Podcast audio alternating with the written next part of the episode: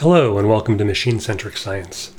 My name is Donny Winston, and I am here to talk about the FAIR principles in practice for scientists who want to compound their impacts, not their errors. Today we're going to be talking about the last of the 15 FAIR principles, R1.3 Metadata and data meet domain relevant community standards.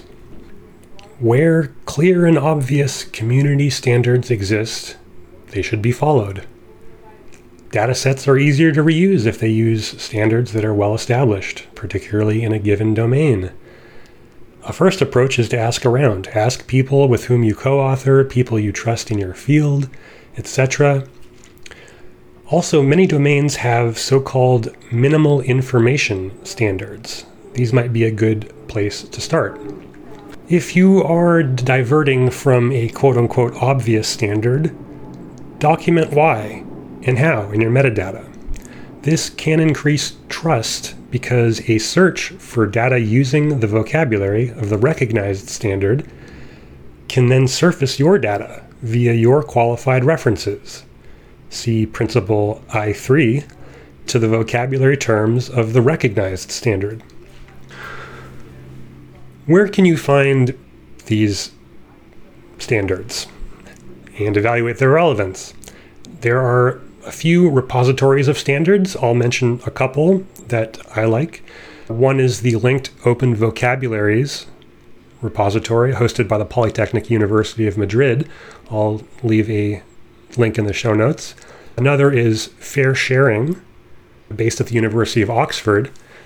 Linked Open Vocabularies has approximately 800 vocabularies. FAIRsharing has approximately the same amount of terminology artifacts. It has about 1,600 standards in total, going from terminology artifacts to models and formats to reporting guidelines to identifier schemas.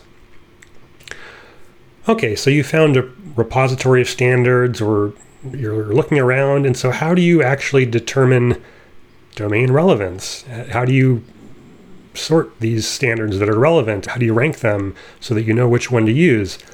For the remainder of this episode, I'll go over some fundamentals of search in information retrieval, specifically relevance and ranking. So, hopefully, this can give you some ideas about how to evaluate these standards for relevance in your domain. Relevance and ranking are related concepts in information retrieval. Relevance can be seen as ranking all of the content with a scoring of 1 or 0. In relevance, there's a trade off between precision, that is, the fraction of the retrieved results that are relevant, and recall, the fraction of relevant results that are retrieved. Often, when you're dealing with things like Google search or e commerce, precision is very important because people just will look at maybe the top 10 results or maybe just the first few and then they'll go away. However, with discovery, like what you might do to discover domain relevant community standards for your data, with discovery, it's okay to take more than a second.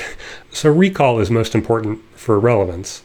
You want to make sure that you include all of the, the potential relevant results, and then you want to rank them or score them.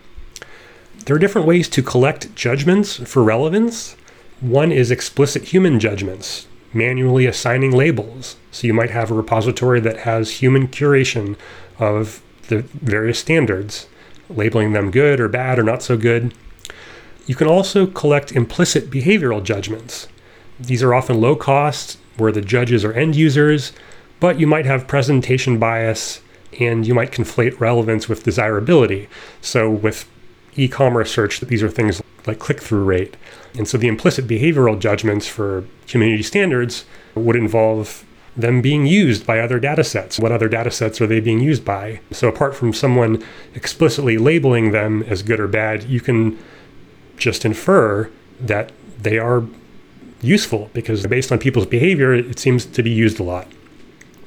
There are two main classes of signals for ranking search results. One class is query independent signals. So these are independent of the actual thing that you're looking for. These are things like popularity or quality or authority as measured by uh, PageRank algorithm or inbound links or external resources or a separate machine learning system you can see my show notes for a, a demo using Python of implementing PageRank on the linked open vocabulary set to essentially see which of the vocabularies there are the most reputable in the PageRank sense. Other query independent signals include collection size, so perhaps anomalous sizes, vocabularies that are too big or too small may be negative signals. Another query independent signal is recency. You might be more interested in a, in a newly updated vocabulary. Uh, and also, there's global engagement data, as I mentioned, for example, usage in databases. Then, of course, there are query dependent signals concerning the match between what you're looking for and what's out there. Some query dependent signals include the number of matching tokens. So if, if you have a search query that has five words, how many of them match for a given vocabulary? Perhaps the number of tokens matching a specific field, like the actual label of a term versus the, the description. You might consider synonyms. This is particularly important if your, your field is new or cutting edge, or there isn't a lot of stuff out there that uses your preferred terminology but might use related terminology. Some other query dependent signals include token weighting.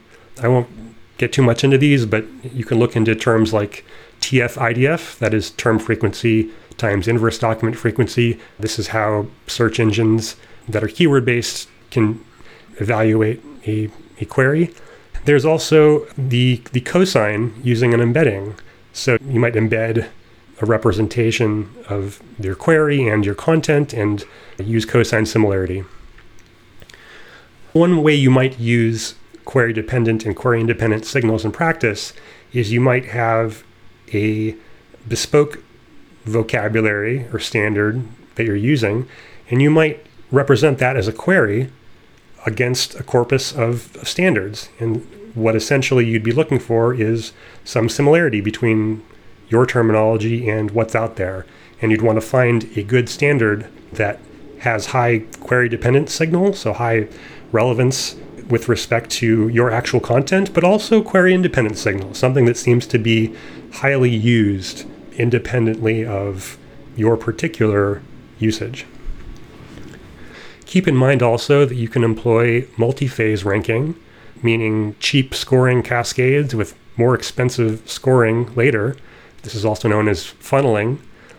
Finally, on identifying trustworthy sources of metadata on which you can base ongoing search for domain relevant community standards, I recommend you see the principles of open scholarly infrastructure, POSI.